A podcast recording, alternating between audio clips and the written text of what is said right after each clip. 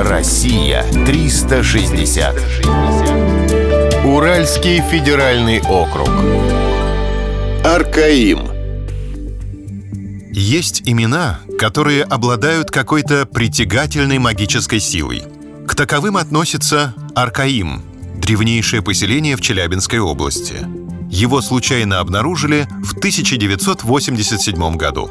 Позже нашли еще несколько городов, которые являются современниками египетских пирамид. Расцвет этой загадочной цивилизации пришелся на 18 век до нашей эры. В ее истории больше вопросов, чем ответов.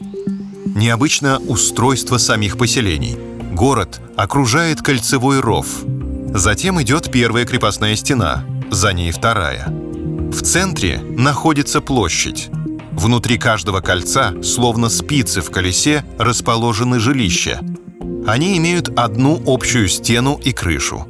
С высоты птичьего полета такой город напоминает продольный срез раковины аммонита, древнего моллюска. Ученые не могут понять, откуда пришли эти люди.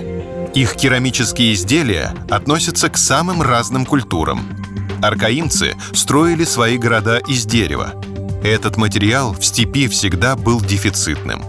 Аборигены обычно возводили жилища из глины. Каждая семья имела в доме небольшую доменную печь. В ней выплавляли бронзу. Руды поблизости никогда не было. Откуда же привозили сырье? Воинственные соседи почему-то их боялись. При этом археологам не удалось отыскать никакого серьезного оружия. В городах не было эпидемий. Несомненно, аркаимцы были более развиты, чем окружающие их народы. По всем признакам они процветали.